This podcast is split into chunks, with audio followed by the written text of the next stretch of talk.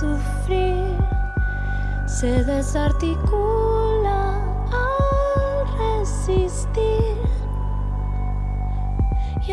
Suena incesante el el, la canción que abre el disco terzo de Vera Spinetta y tenemos el honor de estar en contacto con Vera Spinetta. Hola Vera, ¿cómo estás? Hola Moira, ¿todo bien? Todo bien, ¿cómo, cómo está la mañana? Bien, yo recién despierta, en verdad. es muy temprano, sí, una charla muy, muy de mañana. Sí, mal, mal. ¿Y vos cómo estás? ¿Cómo va todo? Bien, acá estamos transitando, transitando la mañana también, despabilándonos. Eh, ¿Cómo estás viviendo la maternidad? Bien, re bien. Por momentos, algunas noches se complica un poco más, pero eh, es así al comienzo. Así que muy bien, muy contenta, muy, muy, muy enamorada del bebito este. ¿Cómo, cómo es eh, la sensación de que haya salido terzo eh, y bueno, tan cercano también a la, a la llegada de Azul? Bueno, no fue, no fue premeditado, pero, pero terminó siendo así y, y fue increíble, en verdad, que se, que se cruzaran tanto. Como, sí, eso, un doble nacimiento. Para mí es, fue así.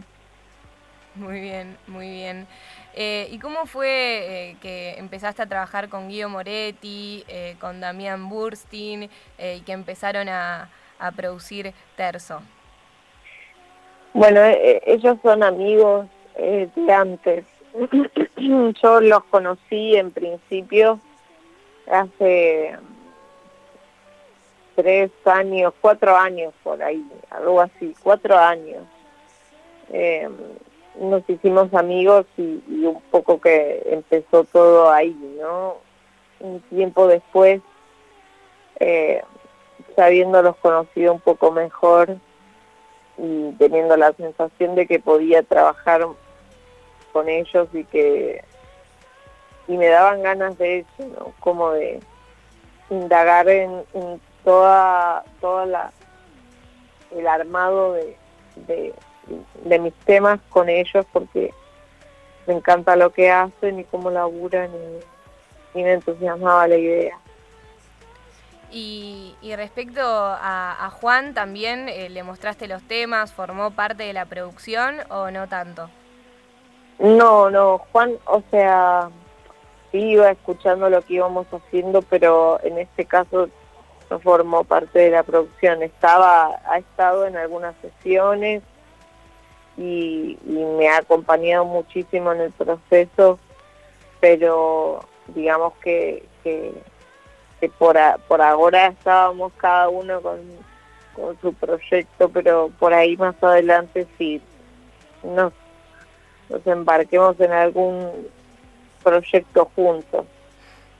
Buenísimo, buenísimo. Y, y el año pasado también salió Eclosión. Eh, ¿Sentís, ¿Sentís que están relacionados o que, o que son completamente diferentes, tanto eclosión como terzo, como productos artísticos?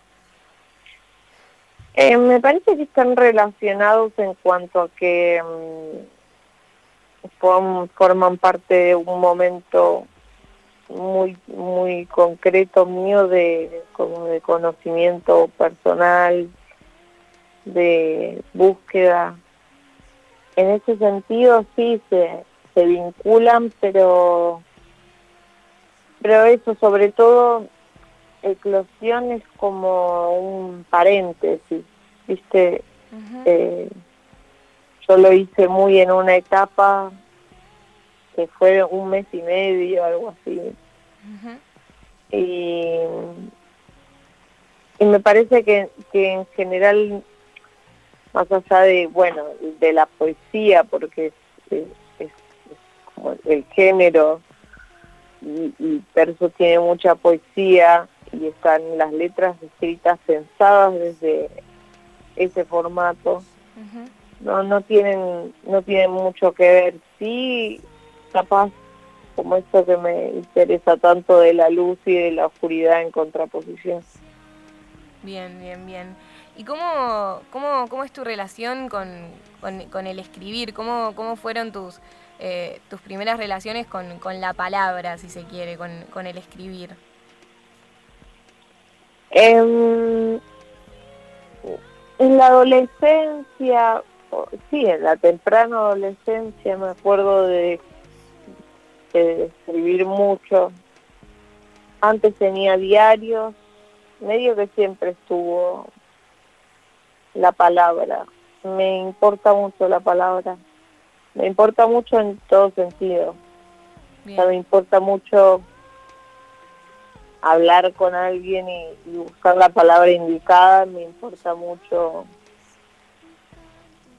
escuchar las palabras y prestarles atención, leerlas, escribirlas, todo. Me encanta. Em, y para y para justamente para, para Terzo, eh, que, hay varias, ¿no? Pero ¿qué, ¿hay alguna palabra en particular, ya sea Terzo o alguna otra de, otra canción que, que, digas, bueno, esta, esta canción, este, esta, esta letra, esta palabra tiene eh, muchísima fuerza, tal vez, no sé, infatuación, que habla mucho de, de esta pasión irracional? Eh, bueno, terzo es la más importante, sí. O sea, valga la redundancia. eh, sí, terzo es el es medio el, el key de la cuestión por la suavidad y a la vez eh, qué sé yo es como la, la sutileza bien y mm, esa palabra me gustó siempre y es el título del último tema y terminó siendo el título del disco porque porque es mi tema preferido el disco y mm, en un principio dije bueno le dejo solamente terzo al título del disco y le cambio al, al tema terzo le cambio el título. Y no no no no no se corresponden, así que ya está. Muy bien. Quedó así. ¿Cómo, ¿Cómo es este concepto de, del terzo autómata que se te aproxima y, y, que nada, y que nada puede ya interponerse en el aquí? También este aquí que, que se repite, que se repite mucho. Eh, y bueno, es como, como mm, hablar de uno mismo, o sea, esa letra la, la pensé desde que salió y después, bueno, le di forma muy desde de cómo uno puede ir marcando el, propio camino, como si te das lugar para explorarte o no, si, si, te das la libertad de ser quien sos. Eh,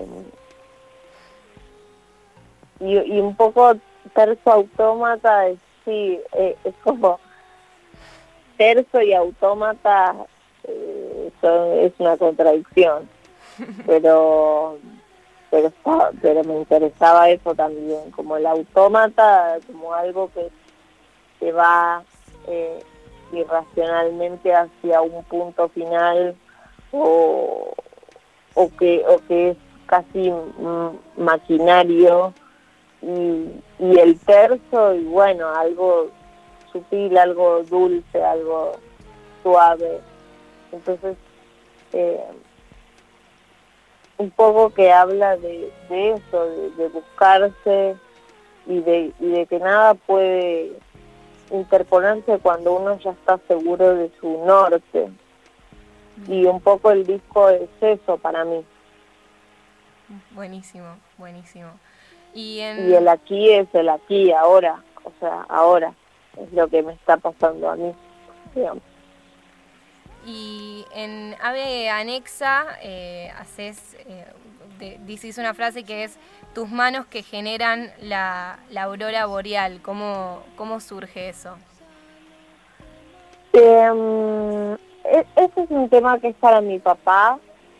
Eh, y y bueno, y sí, qué sé yo, no sé, como la aurora boreal que tiene muchos colores y arma un paisaje que es como inexplicable. Eh, sí, y sobre todo es eso. Y sus manos, porque sus manos, ya sabemos. Y, y, el arte de tapa que, que, fue hecho con inteligencia artificial, ¿cómo, cómo fue eso? Bueno, en un, o sea, fue un proceso súper largo. Yo llamé a Guido Flichman, que es un muy amigo mío, también de More y de Pablo, los chicos que hicieron el disco conmigo, em, para que hiciera la, el arte de tapa y nos juntamos a pensar, en un principio habían como muchas ideas y, y formas para acercarse yo lo que sabía que quería era texturas y colores y colores y como naturaleza y a la vez animal como como piel no sé me imaginaba todas esas cosas pero sabía que tenía que ser algo abstracto no quería nada concreto. Bien. Em, pero quería que se reflejara todo eso todas las cosas que hice. Em, y bueno, llamé a Guido, nos juntamos, un poco le comenté todo esto, él escuchó los temas, eh, pero escuchó los temas que estaban terminados, eso fue hace un tiempo largo, ¿no? Que él empezó con todo el proceso de la tapa.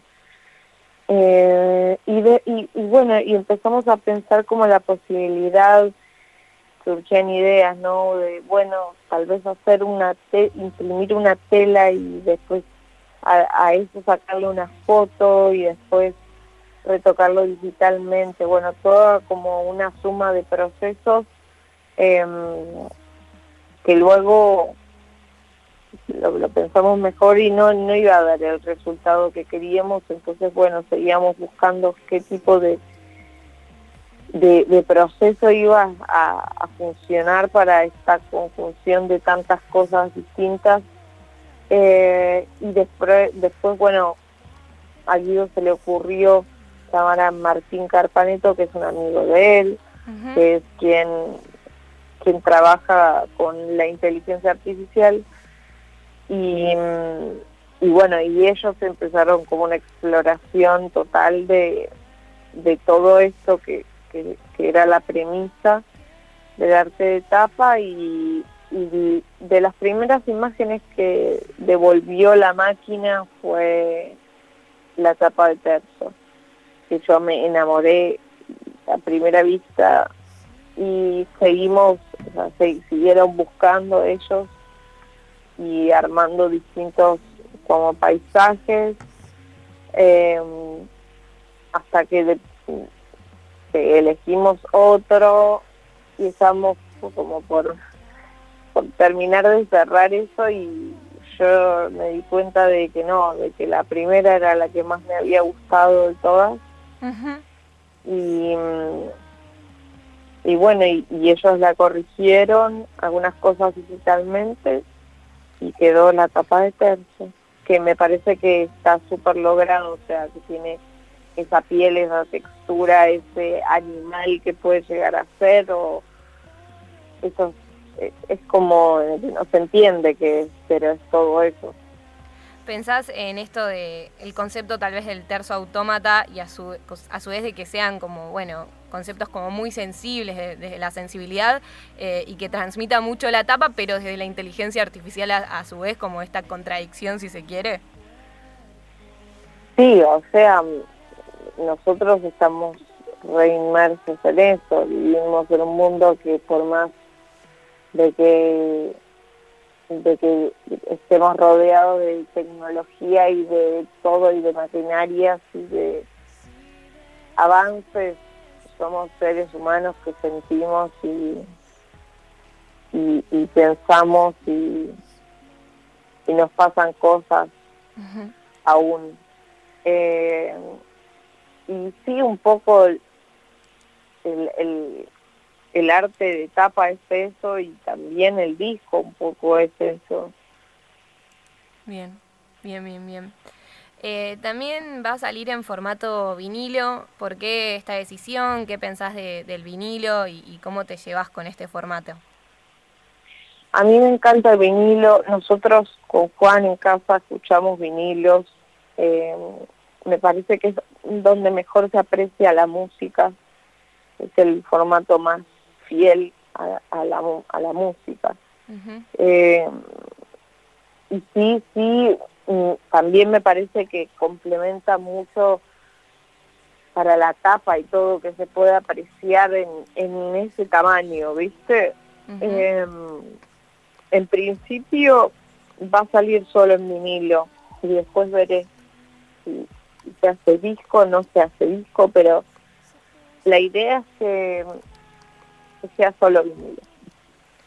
Em, y ya para cerrar, si, si hay algún, algún libro o, ya sea poesía o de lo que sea, o, tal vez música que hayas estado eh, escuchando durante la producción eh, de Terzo que sentís que tal vez inspiró o, no, fue, fue sin inspiración, ya sea de, libros o, de música que hayas estado escuchando en ese momento. Eh, la inspiración para mí es como en realidad eh, como medio retroactiva, ¿viste? O sea, vos vas como consumiendo cosas que te van quedando en tu inconsciente y, te vas alimentando de esas. En concreto, em, durante la creación de Terzo, bueno, mucho Solange, eh, te digo lo que estaba escuchando en ese momento. Después no sé si tiene influencia directa, pero está, está, estaba en mí en ese momento. Eh, Infinite Bisous, eh, Conan Moccasin. Bien. No sé qué más. ¿Qué más? Tranqui. Sí, Home Shake. Ah, bien, bien, bien, bien. Tom York siempre, Bjork. Bjork, muy bien. Eh, y de lectura, no sé, a ver. Sí, le estaba leyendo mucho Soseki, que es un autor era japonés hermoso. Estaba leyendo mucho de él. Em, no sé qué más. Estaba no sé, no sé qué Pero no pasa nada. No me acuerdo. Es muy temprano también. Es muy temprano. Es demasiado temprano y está bien. No hace falta que te, que te, que te, acuerdes de toda la lectura. ¿Cómo haces para estar lúcida esa hora? No, y sí. Y hablar en vivo. Es complicado, es complicado, pero bueno, se maneja, se maneja en el día. Em, si te parece, si te parece, Vera, eh, que nos recomiendes con qué, con qué canción cerrar la nota, qué canción tenés eh, ganas que pasemos de terzo, y después otra canción para pasar, ya sea de Solange o de Homeshake o de Bjork o de Conan Moccasin, de lo que tengas ganas de que suene después del tema de terzo. Eh, de terzo, ave anexa. Dale. Y después de otro tema, ay, este te gusta tanto, ¿cómo se llama? Ay, sí, de Joe Gilberto. ¿Se puede poner un tema? Obvio, se puede, se puede. Acá hay total libertad. Es como un chipeo entre las canciones que vos haces y está perfecto. Ay, amo. Bueno, entonces, de show, eh, poner el tema este, estate. Estate. Muy bien. Bueno, Vera, muchas, muchas gracias por esta conversación así eh, de mañana y nada, espero que gracias. espero que ande todo bien y les mando nada, buenas energías y, buena onda ahí para la fría. Un besito. Muchas gracias. Chao. Adiós. Pasó Vera Espineta por el aire de FM Octubre. Una conversación muy de mañana, despabilándonos, tomándonos unos mates si se quiere, eh, y hablando de Terzo, el disco que sacó hace muy, muy poquito, su primer disco, y ella dijo que escuchemos Ave Anexa.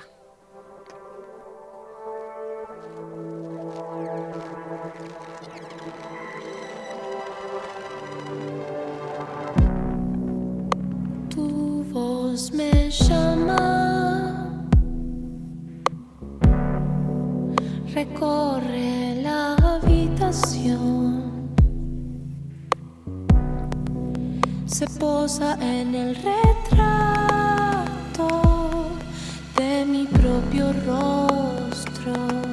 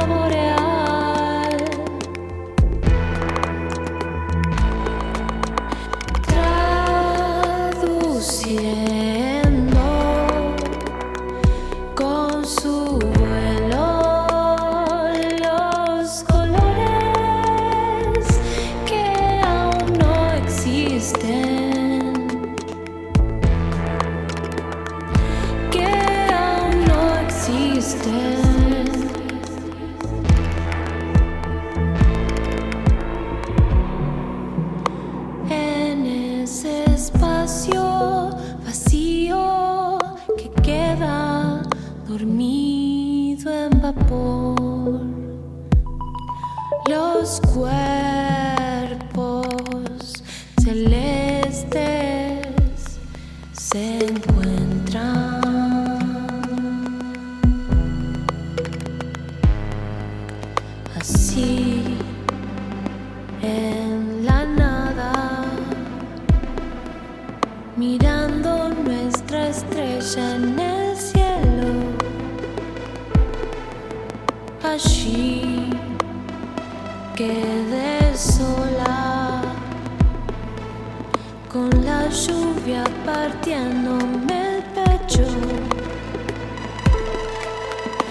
我已妥协